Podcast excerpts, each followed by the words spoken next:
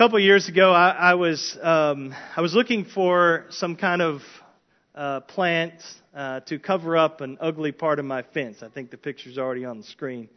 Um, and I had gone to Lowe's and bought a trellis to get some kind of vine. I went down to Andy's nursery and talked to Robbie about what some possibilities were, and she told me about several possibilities. But she she called somebody on the little radio there and had them bring up this particular plant, and it came up, and it was a sickly little scrawny plant with just a few leaves on it. Looked like it was half dead. And I don't know plants. It was clematis, I think is the name, something like that. Um, and it was in this small little pod, just a tiny little little vine. And she said it was, it was normally a kind of expensive plant, but this thing she wasn't sure if it was going to make it or not. So she just gave it to me for a couple bucks if I wanted it. It was the only one they had left, and so I said, sure, why not? There's not much risk there. So I went home, kind of tilled up the soil where I was wanting to plant this, amended it with some soil conditioner, and and put the trellis in the ground and planted the planted the vine, put mulch around it, took care of it watered it regularly, and it just took off. And so uh, that thing is is the trellis is. I never even had time to attach it to the fence, and it's not needed. It's just the the, the vine is keeping it against the fence, and it's completely swallowed it. Now my concern is how to keep my fence up because it's probably going to fall down. Um, but but, th- but that was a very satisfying thing, particularly for somebody who doesn't really have much of a green thumb, as they say. I, I have a lot of failures in my track record of, of planting things and watching them die, like my, some grass that I planted last year. It's just a dirt patch this year. Um, but that was satisfying. Some of you, some of you are really good with plants. You know about them. You know how to make them grow, and and your yards and your gardens show that. Some of you, it's like you have Roundup just oozing out of your pores or something like that. So you you can get nothing to grow. Um, and my my record is kind of mixed. Some things I've planted have thrived, some things have died, and I feel like I do the exact same thing with both of them, but some just don't make it. Some years my little container garden kind of thing is lush and beautiful and productive, and other years it's just an exercise and an illustration in futility. And um, but that's not just in in gardening uh, that we have that kind of mixed record. It's it's life, isn't it? I mean, sometimes it, it feels like we have Roundup coming out of our fingertips in all areas of life, or in other areas of life at least. You work hard at your job, and yet you keep getting passed up for promotions time and time again, or you even lose it. You, you work hard at, at, at being a godly spouse, but your marriage is, is mediocre at best, and even maybe filled with grief. You work hard at raising godly children, and yet your kids, um, they, they're, they're, they're disinterested in the Lord or even rebellious. You work hard at your finances, and yet your portfolio is just paper thin. You work hard to be healthy, to stay physically fit, and yet some disease cripples you or, or sickness just saps all of your strength and energy. You work hard at your area of ministry in the church, maybe, and, and yet there seems to be very little impact. Or maybe it just seems to be going the wrong way. More people are leaving than coming, and it's very discouraging. These scenarios can be very disheartening. Wouldn't it be great if you could, if you could guarantee success in some area of your life? If you could, if you, if you could just have one area of your life that you could count on being fruitful. Even if it was just gardening, which it's not ever going to happen. So, well, there is. There is one area. And, and, and listen, you may never be wealthy. You may never have a big, happy family like you see on the Hallmark Channel. You may never have this perfect marriage. You may never have a healthy body. You may never have a thrilling career. But the, in the most important area of your life, you can be fruitful and be fully satisfied. Whether you live in a wealthy U.S. suburb like we do, or whether you live in a slum in India, northern India. Whether you have a PhD or whether you can barely read. Jesus says here in this passage we just read, whoever abides in him will bear much fruit. Guaranteed. You plant it and you plant yourself in Christ and you abide in Him, you will be fruitful, will be satisfied, will, will know this. The only, this is the only pursuit in your life that is guaranteed. Your relationship with Jesus Christ, listen, it can thrive in any soil condition. This is why you travel around the world and you, you go to some of the most poorest parts and the most dangerous parts of the world. You meet believers and there's this vitality to the Christian life. And you can go into wealthy Uh, uh, uh, places in the United States where it's safe and these big churches and, and, and, and yet there's this still, there's this growing vibrancy of, of life in Christ. It doesn't, it doesn't matter. And listen, there's no greater measure of, quote, success than to succeed in the thing that matters most. And this is it. And so this you can have. You can have a Christ abiding, fruitful life. You can know joy, love, assurance, friendship in Jesus Christ. Whether you're a young, athletic standout or whether you're an elderly, crippled shut in. You can know this. Whether you're a brilliant, published theologian or an ordinary, unnoticed middle school student, you can know this. Nobody can stop you. Abundant life in Christ is available to all. Not by force of will, not by, uh, you know, obeying certain rules or something like that, but by drawing and staying close to Jesus. Resting in Him and in His love. That's what we'll see today. These are wonderful words for you and me. They were wonderful words for Christ to communicate to those 11 disciples in that upper room as they are, as they are shaken, their souls are troubled. That's the context here. Jesus is laying out very, very clearly he's, he's going to die, he's going to be leaving them. Where he goes, they cannot come, and this is continued part of their comfort. Saying, This you can have. You can abide in me, and you can know fruitfulness in your lives. And, and so, listen, I, know we get into a section like this. Some of you are familiar with this passage, and let me just say out, out at the front Jesus isn't trying to start a theological debate in John 15. That's not, that's not the point of this passage. There has been no small amount of ink spilt trying to explain a couple of verses in, in this passage where there are some kind of difficult interpretive matters and, and disagreement on this. And, and so good brothers and sisters agree on, on, or disagree on these things. But that's not the point we, we can't get distracted from the, the main thrust of this section and what Jesus is saying. He's calling us as his disciples to abide in him and bear much fruit. And so, three things this morning. Simple outline. We're going to try to cover a good bit of ground all the way down to verse 17 this morning. We're going to see the image of abiding in Jesus in verses 1 to 6 the benefits of abiding in Jesus in verses 7 to 11, and the overflow of abiding in Jesus in verses 12 to 17. And then we're going to talk about how this shows up in life. Pray for me. We'll get there, I hope. Uh, first, the image of abiding. Verses 1 to 6. Jesus used this wonderful metaphor to show how the, the most important relationship is sustained and strengthened, and it's this it's a vine and a vineyard. And so this is the seventh of the last seven uh, great I am statements of Jesus in the Gospel of John. Verse 1 I am the true vine, and my Father is the vine dresser. And so this is the image, the, the image of vine. It's nothing new in Scripture. We see it elsewhere in the New Testament, particularly in parables that deal with this vine imagery. It shows up, eh, but, but certainly it also connects to the Old Testament in Israel. That, that the vine was often used as a symbol for the nation of Israel in the Old Testament. And, and, and this was a symbol that was well known to all the Jews, just like we have the eagle as a symbol in our own nation. And you see that and you know what that represents. So was the vine for Israel. There are, there are several passages in the Old Testament that really that really unfold this imagery of Israel being this vine. Uh, one, uh, just you will have to look. You'll have to look at these on your own. But I, Isaiah chapter five, Psalm eighty, Ezekiel fifteen. But just in that Isaiah 5 passage, verses 1 to 7, you, you see again, Israel's this vine, and God's design for them is that they would, they would produce this nourishing, refreshing, beautiful fruit, righteousness and, and justice and true worship. But instead, there were these wild grapes of, of injustice and oppression and idolatry. And so uh, the, the Lord just kind of turns them over to their sin, and the vineyard is overrun. And, and so, with that deeply entrenched image in the minds of the Jews, Jesus says to his disciples in that upper room, I am the true vine. I'm the real deal.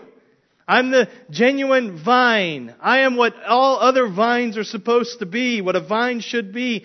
And, and, and God the Father is the vine dresser. He's the master gardener. He's, the, he's in charge. It's His vine, His vineyard. And He's focused as the vine dresser, as any vine dresser would be, on bringing as much fruit, much good fruit as is possible from the vine and from the vineyard. That's his, that's his goal. So as we'll see, he takes away, he prunes, all, all to help with fruit production. So, no problem. Yeah, that's easy enough, right? So far. Well, then we get to verse 2. And, and uh, before we even get there, I remember that this is a metaphor.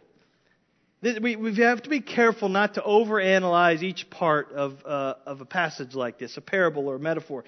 Jesus has one big idea that he's trying to communicate. And so if we get carried away assigning really specific meaning to every little part, every little word, phrase, we'll get further from the meaning, not closer to the meaning. So we have to, we have to be careful with that. But with that said, verse 2, every branch in me that does not bear fruit, he takes away. And every branch that does bear fruit, he prunes that it may bear more fruit. So Jesus talks about two types of branches here. There's those that bear no fruit.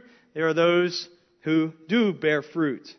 And so the identity of those fruitless branches at the first part of verse 2, that's the source of so much debate among uh, brothers and sisters in Christ. And, and again, the confusion isn't in Scripture. The lack of clarity isn't in Christ, it's in it's us, it's our limitations, and so we, we, we struggle to know exactly what he means, but it's not, it's not because the Bible is, is unclear. Let's go ahead and read through verse 6, and we'll come back to this question. Verse 3 Already you are clean. The clean there is it's the same word of pruned that he used in verse in verse 2 in the second part of verse 2. It also goes back to chapter 13, verses, uh, verse 10, when he's talking about it to the disciples, one of you is not clean, but you, you're clean. You're clean already. This is the same word. So you are clean because of the word that I have spoken to you. Abide in me, and I in you. As the branch cannot bear fruit by itself unless it abides in the vine, neither can you unless you abide in me. I am the vine, you are the branches. Whoever abides in me, and I in him, he it is that bears much fruit, for apart from me you can do nothing. And then verse 6 If anyone does not abide in me, he is thrown away like a branch and withers, and the branches are gathered, thrown into the fire, and burned. So again, the question is who, who are these unfruitful branches? Who are the branches that are burned? Are they the same group even? Now, there are a few interpretive options here that, that you'll find. And one of, the first one is not even an acceptable choice, and I hope that nobody here would even lean this direction. The others are, are acceptable, they're reasonable. But of course, there's only one right interpretation. Now, we may not hold the right, have the right one, but there is only one right one. It's not like we, we, uh, we, we disagree, but we're both right or something like it. No. We may both be wrong, or one of us may be right, one of us is not, but there's one right meaning many applications. That's principle of studying Scripture. But let's just talk about these. The first view, which is not, again, not acceptable, it says that these are former believers. But you, you do come across this, and so that's why I mention this. This is not, this is not right. But they would say these, these unfruitful branches represent true believers who, who, because they become unfruitful, they lose their salvation and consequently and ultimately are cast into hell. And so these unfruitful branches, again, true believers, they were, they were, they were genuinely once born again, but they subsequently lost their salvation. So they were taken away. They were in Christ, but were taken away and burned. Now that's in clear contradiction to the crystal clear statement on security that Jesus just made a few chapters ago in John chapter 10, verse 28 and 29.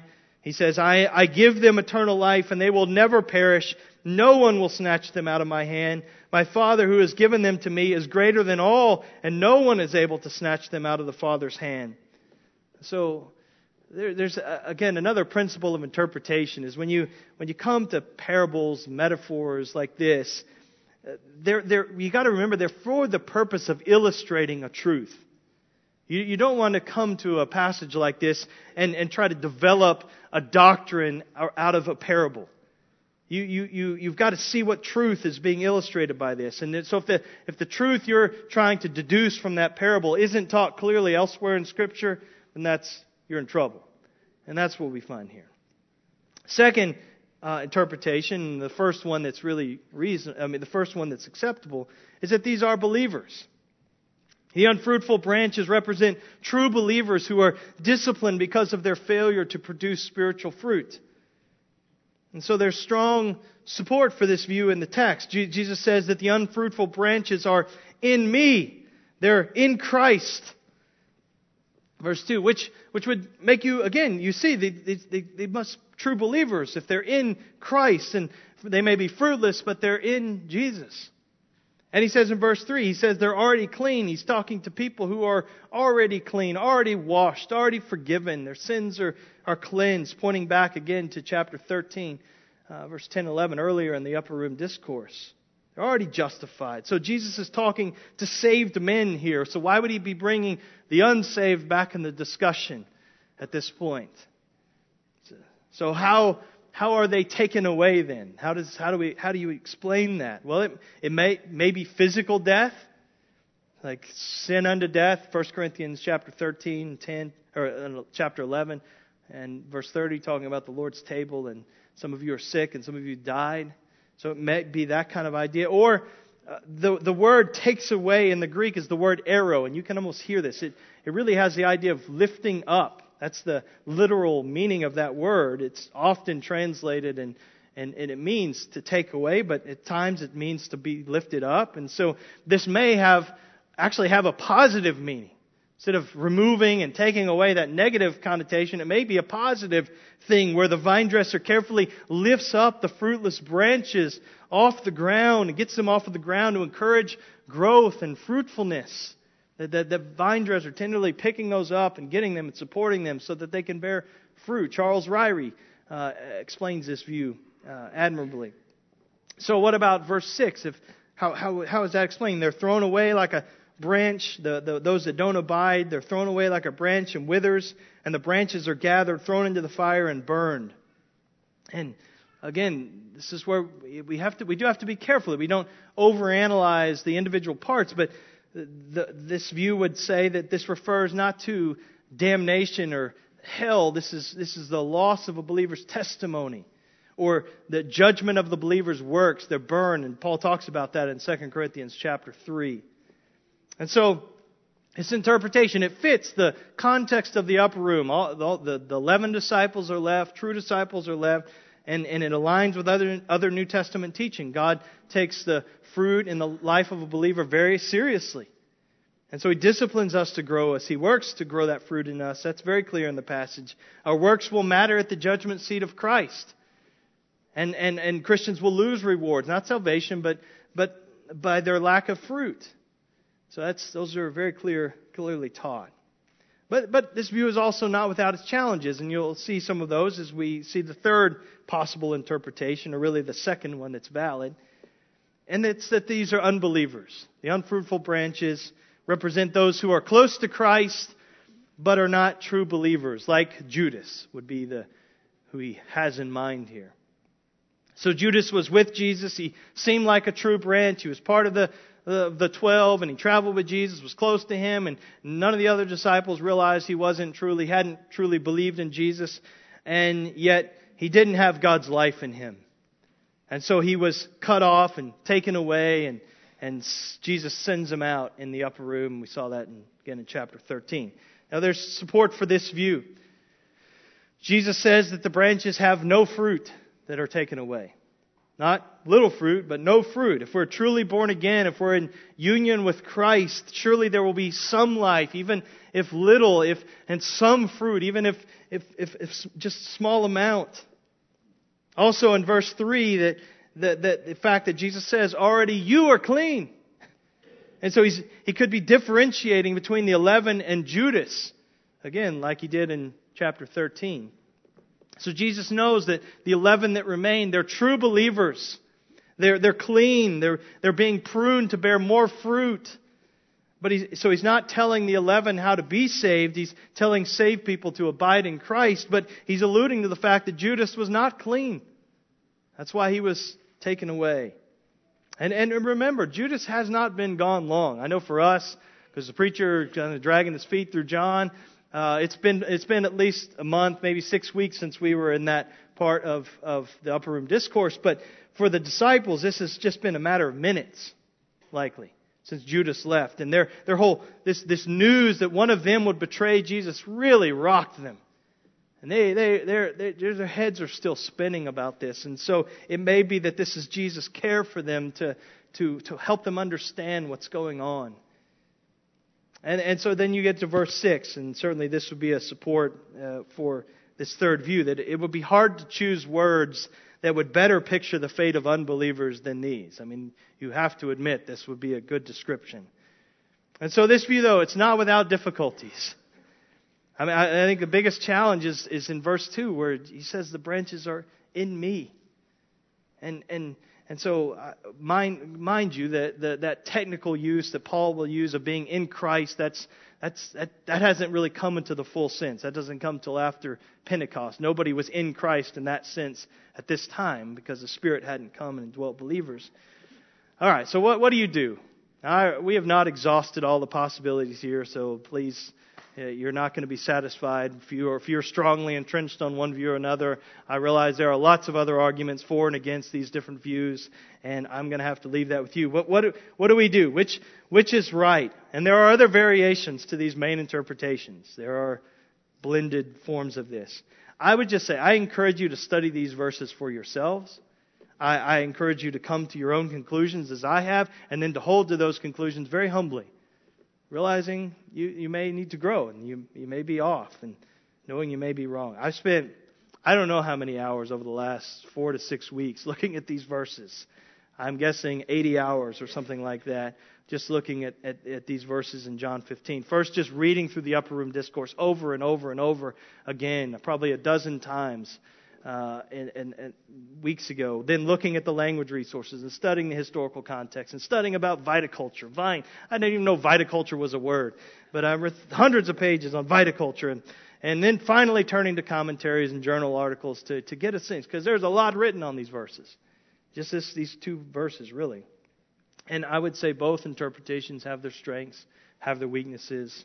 At this time, I, I'm inclined to take the third view uh, of seeing these unfruitful branches. It, it, it, fits well with the metaphor and with the context of particularly of Judas, and and but I, it's not easy.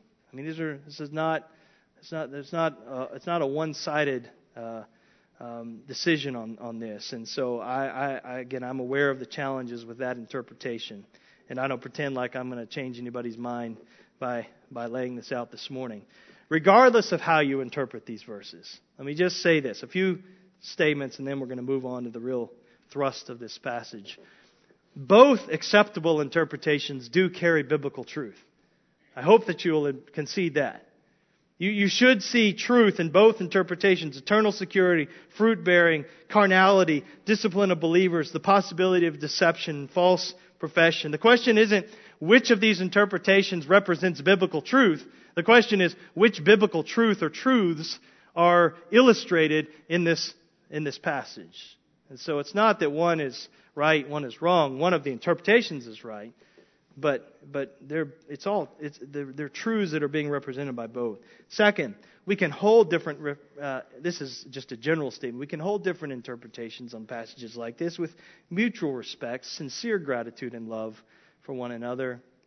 And then third, Jesus' emphasis here is not on how far we can get, how much we can get away with and still be saved.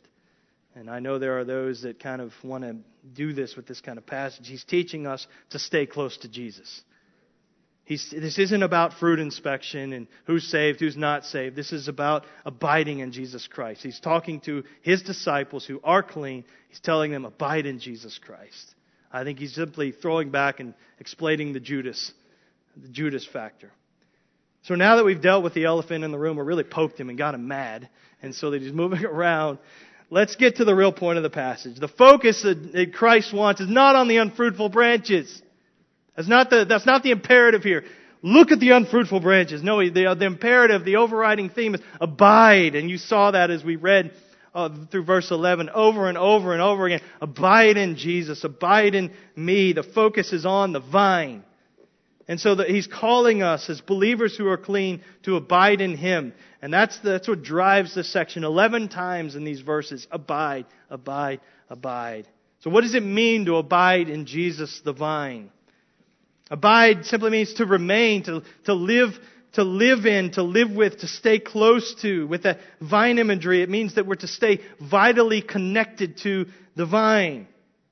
And so abiding means several things. It implies intimacy, staying close to Jesus, keeping close fellowship with Christ so that his sap, as it were, runs through our veins. We're, we're close, we're connected to him. It also implies consistency, staying, staying put in the vine.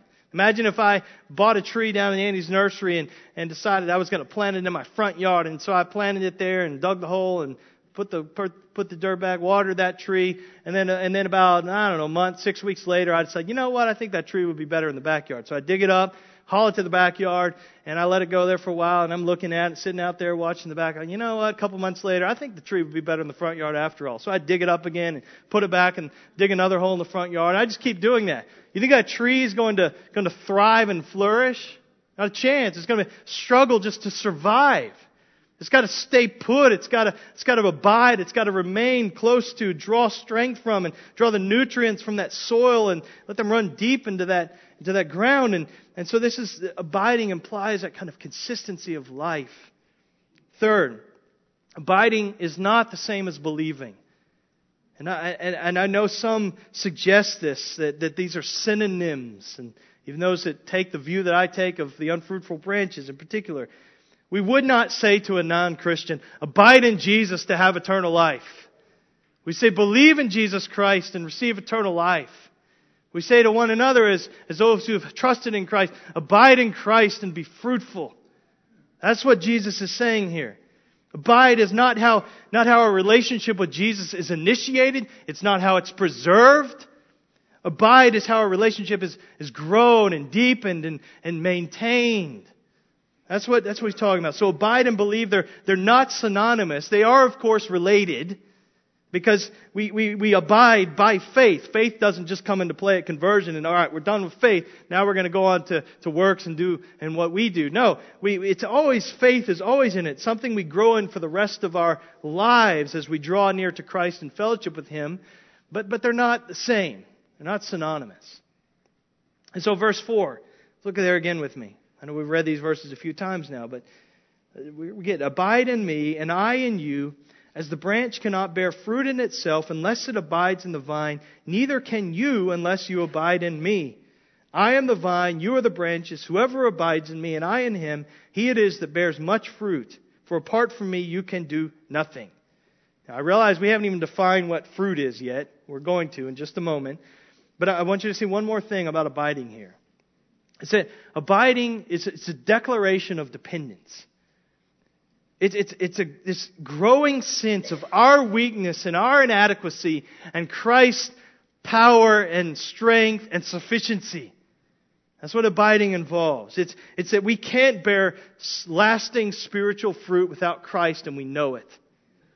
We can staple fruit onto our lives like you put fake ornaments on a Christmas tree and, and uh, a, uh, that, that's, that's not it. The, but, but real fruit comes from our connectedness with Christ. That's where it's going to come from. There are things, yes, there are things we can do apart from Jesus, the true vine. He says, apart from me, you can do nothing. He doesn't, you can earn a living, you can raise a family apart from the vine. People do that all the time. You can, you can, you can be in this church. You can counsel people without abiding in Jesus Christ. I could pastor this church without abiding in Christ. I could preach sermons. I could do the work. But nothing lasting, nothing worthwhile, no real fruit can come apart from our connectedness and, and deepened fellowship and abiding in Jesus Christ and reliance upon Him. That's what he's saying. So the starting point of a fruitful life is realizing that on our own we are unable to be fruitful.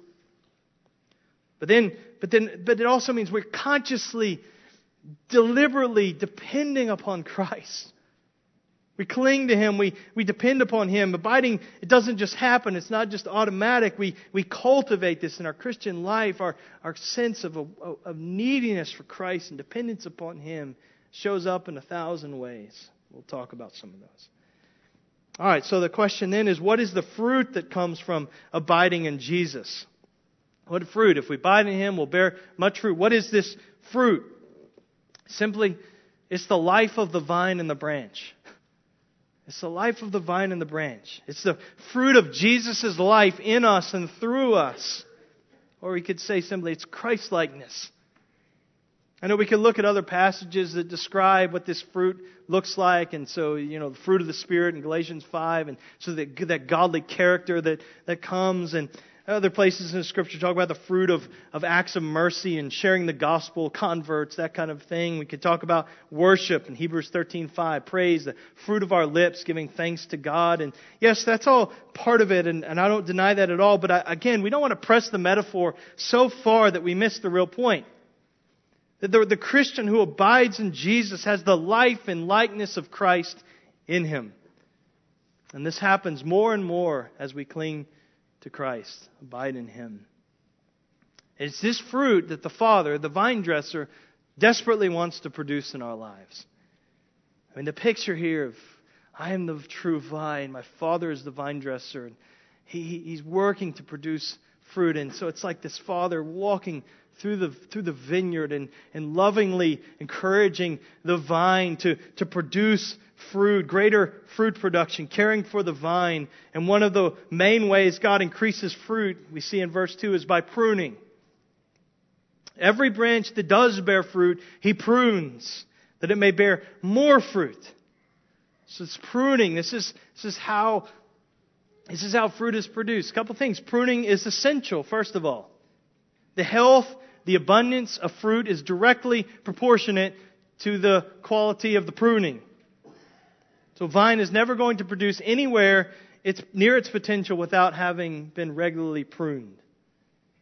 And so to the untrained eye, pruning looks counterproductive and kind of wasteful. I remember we moved in to uh, the blue house over here, and there's there were three apple trees in the back. I never had a fruit tree, didn't know what to do with the fruit tree. My thought is, let's just see how big this thing could go, how many branches we can get on this thing, and it'll be wonderful. More branches, more apples, right?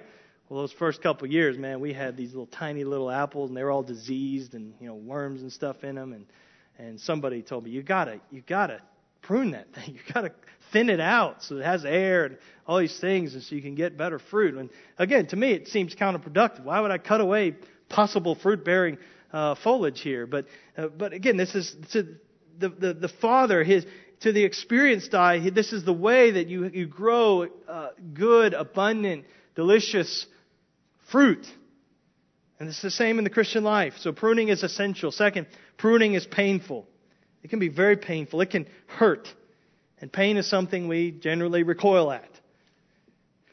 Pruning nearly always involves adversity, suffering.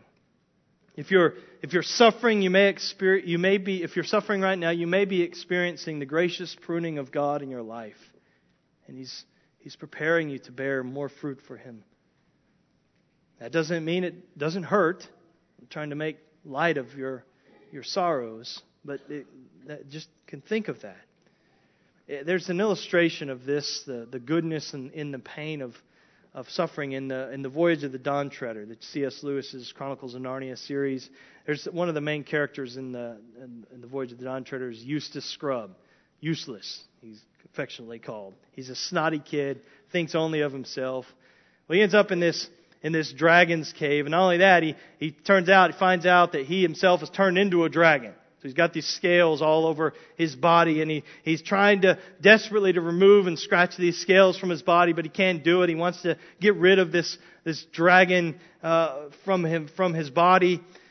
But finally, Aslan, the Christ figure, the lion, he comes and Eustace describes what happens next. And he says like this, This is what the lion said, but I don't even know if he spoke. You will have to let me undress you. I was afraid of his claws, I, I can tell you, but I was pretty near desperate. So I just lay flat on my back and let him do it. The very first tear he made was so deep that I thought it had gone right to my heart. And, he, and when he began pulling the skin off, it hurt worse than anything I had ever felt. The only thing that made me able to bear it was just the pleasure of feeling the stuff peel off. And Isn't that how it is sometimes in our lives? It is with pruning. We, we, we would rather do it ourselves, but we can't.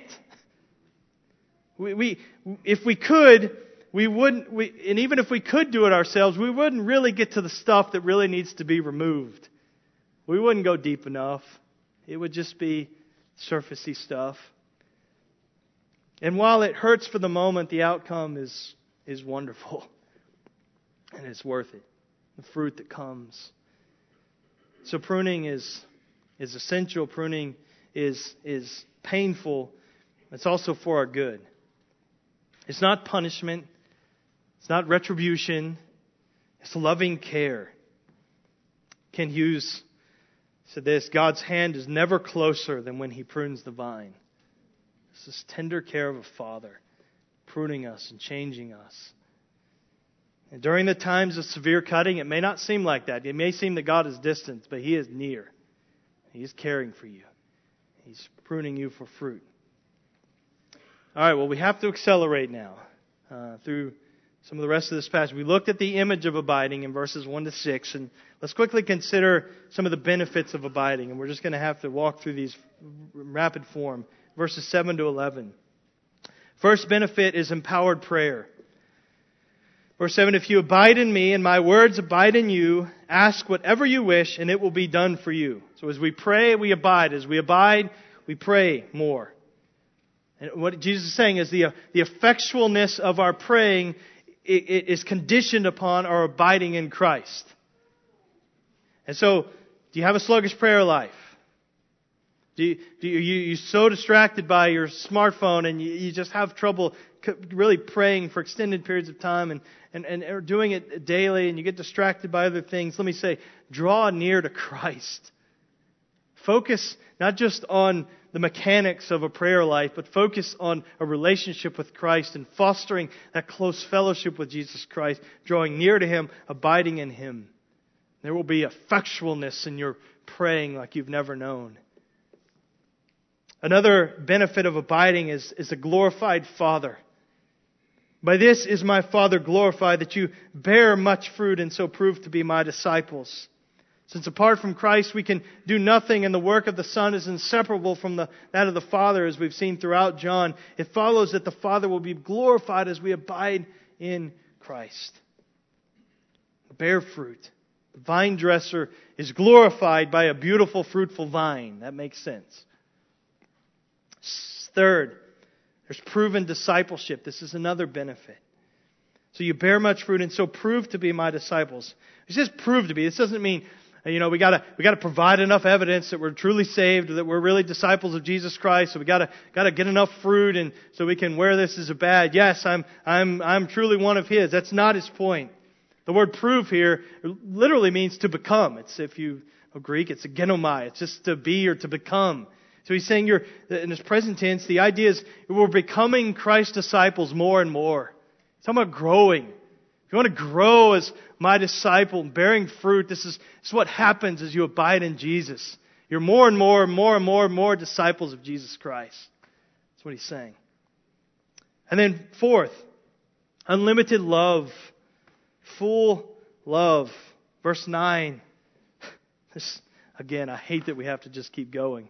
Verse 9 As the Father has loved me, so I have loved you. Stop Think about that for a moment. Let that just explode in your heart a little bit. As the Father has loved me, how great is the love of the Father for His Son? Eternal, boundless love within the triune Godhead. To that extent, to whatever degree Christ is loved by God the Father, He has loved you. Oh God, help my unbelief. It is so hard to believe that, brothers and sisters. I think I gotta earn it. I think I gotta get Christ on my good side. I messed up and I gotta, I gotta do enough and perform well enough to get him back so that I don't have his frown directed at my way. Oh, Lord, help me. To whatever extent God loves Christ, he, Christ loves you. Just let that, just take a bath in that truth. And then he says what? Abide in my love. Just make your home in it. Don't, don't get past that. Well, okay, I'm, I've got the fact Jesus loves me now. Now give me the big stuff. Give me the good stuff. No, just stay there. If you don't go anywhere past that in your sanctification, but you really make your home in Christ and His love, you have arrived, brothers and sisters. That's, that's enough. Stay put in Christ's love. Verse 10, and if you keep my commandments, you will abide in my love, just as I have kept the, my Father's commandments and abide in His love. And so, as we, as we abide in Jesus and bear fruit, Christ's love fills our lives. And then there's a, there's a fifth benefit of abiding, and it's full joy. It flows right out of that. Verse 11, these things I have spoken to you, that my joy may be in you Okay, there, we could spend a whole sermon right there. And that your joy may be full.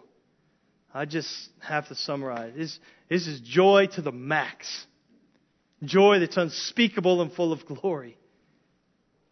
And this joy is from Jesus. It's not like we're just going, where can I get joy? Okay, after all of my search, I guess it's in Jesus. That's the best place for it. No, we look for Jesus. And as we draw close to Christ, we stay connected to Him in fellowship and we bear fruit that this Christ likeness in Him, His life in us, we will know incredible joy and delight. And the opposite, brothers and sisters, though, is also true. Failure to abide in Christ will squelch joy in your life. No one is more miserable than a disobedient, do it yourself kind of Christian. He, he can't immerse himself in the world eh, because he has a spirit who lives in him, so he can't enjoy it like he used to.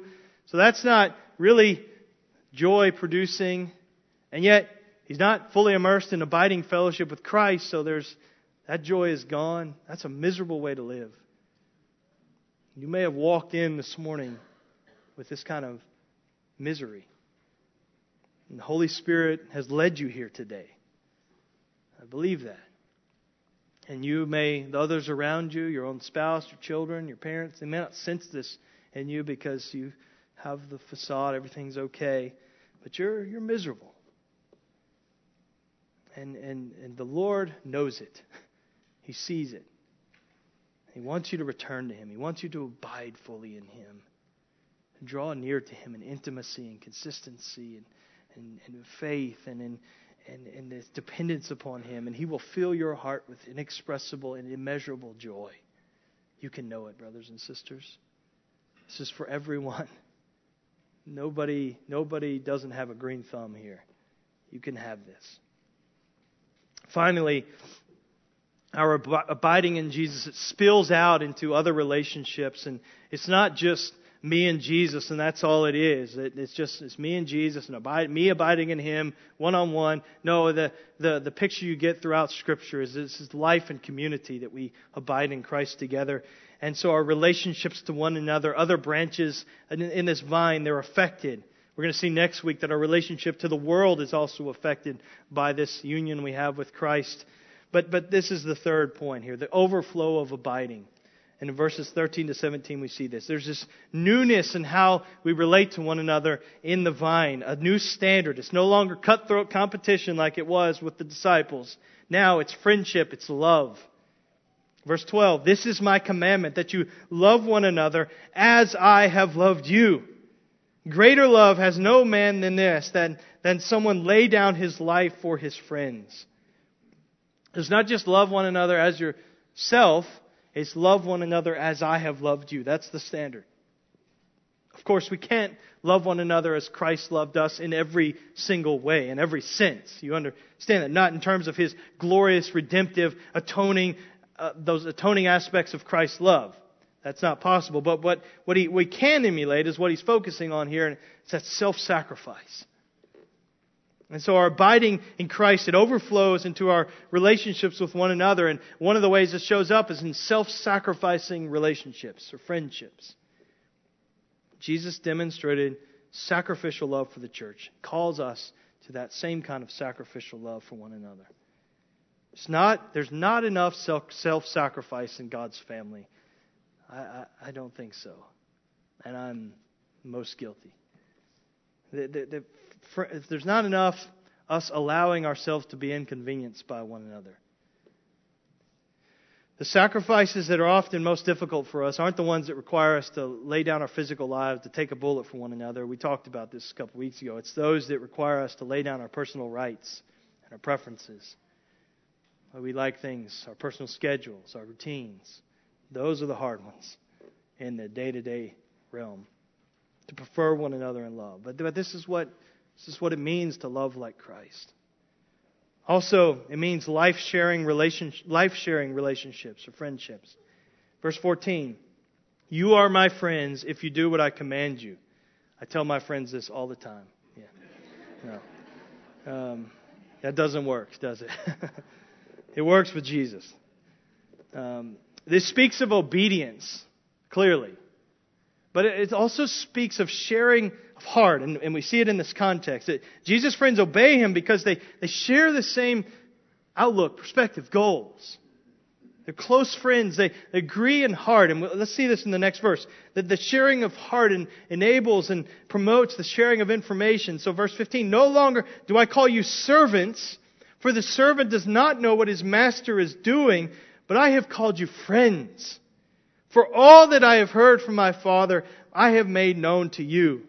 So just, Jesus was saying, man, I don't just consider you slaves anymore. I, I call you friends. And so I, so I share personal information with you. I, the deepest thoughts of my heart, whatever the Father shows me, I say to you. And that's, that's friendship. And again, but this is in the context of Jesus exhorting his disciples. This is the overflow of abiding in me. As I abide in the Father, it's going to look like you're going to share your life with one another. That friendship means you let people in, you share your life, you share your souls with one another. Does that characterize your, your relationships within the church, within the body of Christ, within this fellowship? Or do you tend to kind of keep people at arm's length? Physically, maybe, but more emotionally, spiritually, just kind of keep people at a safe distance, keep those walls kind of firmly built around your life. That's not, that's not what Jesus calls you. It's not the, the overflow of a life that's really abiding in Jesus. There's nothing to hide of a life that's, that's hidden in Christ. Finally, verses 16 to 17. They form this kind of conclusion, transition, taking what we've taking in all that we've seen in verses 1 to 15, and we'll just be able to read them. But Jesus says, You did not cho- choose me, but I chose you now, Jesus is showing his Calvinist card here. No, that's not the point. Um, you, you did not chose, choose me. I chose you and appointed you that you should go and bear fruit and that your fruit should abide, so that whatever you ask the Father in my name, he may give it to you. These things I command you, so that you will love one another. Uh, what does this mean for us? How does this show up in life? There are there are endless possibilities of applying this passage and showing the implications in life today. There, are, there are just countless. It's so fundamental. That's what we're getting at here. The Son's life being reproduced in our lives so that as we remain vitally connected to Him and in fellowship and close fellowship with Him, uh, we, we bear fruit. That's what, that's what the life of a Christian is all about. So it, it affects everything. I, want to just help you, just give you an example of how this shows up in one area of that of your life, and it, it's in, in those areas where we desire change in our lives. Is real change possible in this life for the Christian? And if so, how can it happen? How does a fearful, anxious, timid, stressed out person become courageous and bold? How does a, a racist become kind and, and in a biblically way, biblically, biblical way tolerant? How does a lazy person become self-disciplined? How does a liar become a truth teller? How does an addict become set free from that bondage? So that's, that's, that's the question. What does this have to do, the vine, the branches, abiding in Christ, have to do when it comes to those areas of my life where I just want to change? I know, I know that Christians think about this kind of thing. You can go down to the Christian bookstore before it closes, if it hasn't closed already, in the pavilion there, and you, you just scan the books in there and the titles and look at the sections. It seems like half of the store is self help. And I, just, that's just symptomatic that Christians are asking those questions from all kinds of life. How do I change? What is, what does true spiritual change involve? John 15, it's the life of Christ coming in you and forming in you. That's it. How does, how does this spiritual change happen? By abiding in Jesus and remaining in His love for us. By making our home in the gospel, we could say. As we talk about the gospel, the gospel isn't just for unbelievers. We're going to talk about the outreach we'll have at Easter and inviting our neighborhood and, and uh, others and you with your neighbors, inviting people to come on Easter Sunday to hear the gospel. And, and that's right, but the gospel is for Christians too. It's for you and I, brothers and sisters. It's, it's not just how we begin in Christ, it's how we grow in Christ. As John 15 makes this clear, the gospel, the message that Jesus died for our sins and offers salvation as a free gift to all who would believe, it's, it's not just how we were initiated into Christianity, it's how we grow. It's not just the diving board we jump off into the pool of Christianity. No, it, it is the pool that we're diving into. So at its core, the gospel, it's not just a list of instructions about, about what we must do for God. No, it's an announcement of what God has done for us. It's a message. It's heralded. It's not a new set of behaviors to be adopted. It is an announcement to be believed. Not good advice, good news. It's a message. So now a change of behavior will result from believing the gospel, but don't get confused. The change of behavior is not the gospel itself. So you can't confuse the effects of the gospel with the gospel itself, or it will become a different gospel where we meet God halfway somewhere. And that's not, that's not true. By abiding in the gospel, the message of what God has done for us in Christ, we will grow and change. So there are different, different ways to think about growth. There's there's a more mechanical kind of growth and there's gospel growth. A more, more mechanical kind of growth, it's growth by external compulsion. Just what this would look like in, in a kind of a normal setting of, of somebody that's marriage counseling. Maybe a husband is struggling and be a godly husband and sees his marriage crumbling and so he's wanting help. And so he goes for counseling. But what's, what's, what's motivating him? It could be, if, it's if he's looking for mechanical growth, he may be motivated by fear. He's just afraid that his wife is going to leave him. Or he may be motivated by pride. He doesn't want the stigma of a divorce.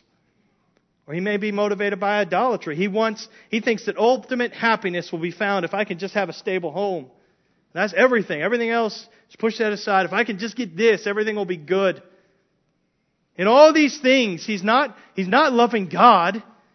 He's not loving his wife. It's really, it's really he's loving himself. It may look like love for God, but it's not. As soon as those external pressures are removed, he goes back to the way he was. Like stapling rose, uh, rose buds or blooms on a rose bush and just thinking that that's enough. It's not. So that's one way to think about growth. The other way is, is think of gospel growth, which is the right way. The gospel changes us in an entirely different way. It's, it's organic growth. Now I know we hear that word organic, and you, you we get that's so common in food and all of these other things today, which, or even in leadership and just organic, man. It's like we're hippies or something like that, and just just kind of free flowing and no form. That's not what I mean. Organic just means there's it's it's life. It's changing us at the center of life of who we are. It's changing our desires from the inside. How do we do that? By abiding in Christ and His love. The gospel works in the realm of our desires, in our, in our hearts, because sin at its core, you know this, brothers and sisters, if you've been around here, sin is a worship problem. It's radical self-centeredness. And so we worshiped our way into sin. How are we going to get out of sin? We're going to worship our way out of it. And so the only way to really overcome sin is for, for what your heart most worships and longs for and delights in, for that to be changed. And the only thing that can change that is the gospel. And so behavior modifications, even really good ones, and rules and external conformity, those can trim off the, the external fruits of sin, but they but only the gospel pulls up sin by the roots and gets it out, deals with it. John Owen talks a lot about this. Religion can change your behavior, Only the gospel changes the desires that drive your behaviors.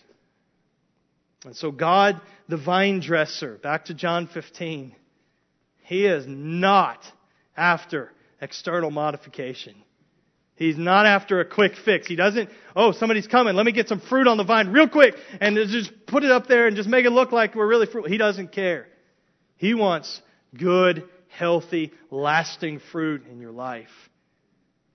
He is not in a hurry. He'll do what it takes. He'll do whatever pruning is necessary because He loves you to make that fruit grow. I know the ladies, you've been uh, the retreat two weekends ago, um, last weekend really, uh, and the book Transforming Grace was kind of driving that time. I had I found a copy and thumbed through it this week, and I got reading in one chapter, and I just pulled this quote. And I was thinking of the ladies and how well that ties in, what you've been talking about, how well that ties in with John 15 here. He says this My observation of modern Christianity is that most of us tend to base our relationship with God on our performance instead of on His grace. If we performed well, whatever well is in our opinion, then we expect God to bless us. If we haven't done so well, then our expectations are reduced accordingly. In this sense, we believe by works rather than by grace, or we live by works rather than by grace. We are saved by grace, we acknowledge that, but we are living by the sweat of our own performance. We give lip service to the grace of God, but our unspoken motto is God helps those who help themselves. The realization that my daily relationship with God is based on the infinite merit of Christ instead of my own performance is a very freeing and joyous experience. And it is, isn't it? And I end where I began. That can be yours. You can know fruit, life, vitality, satisfaction. You can know this joy. A life of a faithful, fruitful abiding in Christ is available to all. Let's pray. Father, I I pray for my own heart. I pray for the, the my dear brothers and sisters in this congregation. And you, you, you know the, the, the holdout that we have, and we, we, we resist the thought of simply just resting in you and abiding in you, and we so quickly run back to this trying to live on a performance treadmill of just keeping up and keeping you on our good side instead of abiding in the vine and letting you produce fruit in us. So, so Lord, help us. Help us to see real meaningful change in our lives today, this week, this month, this year, some of the areas where we're most miserable, God, would we quit trying to simply staple fruit onto our lives, clean up that little part of our lives, and make it look better, but we will really draw near to you, Christ, to be changed from the inside. Rest, abide in you, abide in your love, and, and be changed as the gospel works in the desires of our heart and therefore changes our behaviors. Oh, Lord, do that. Uh, this is a constant need of our lives. And I pray that I pray that our church would know this fullness of joy that is spoken about here as we as we uh, make our boast in Christ, as we're going to sing even now, oh Lord, all we have is, is Christ. And may we just find great delight in living there. This help us to put away those those residual thoughts of uh, yes, I have Christ, but I also have I have my good works, I have my good deeds. No, we have Christ and Him alone. What joy there is in that. We pray in Jesus' name. Amen.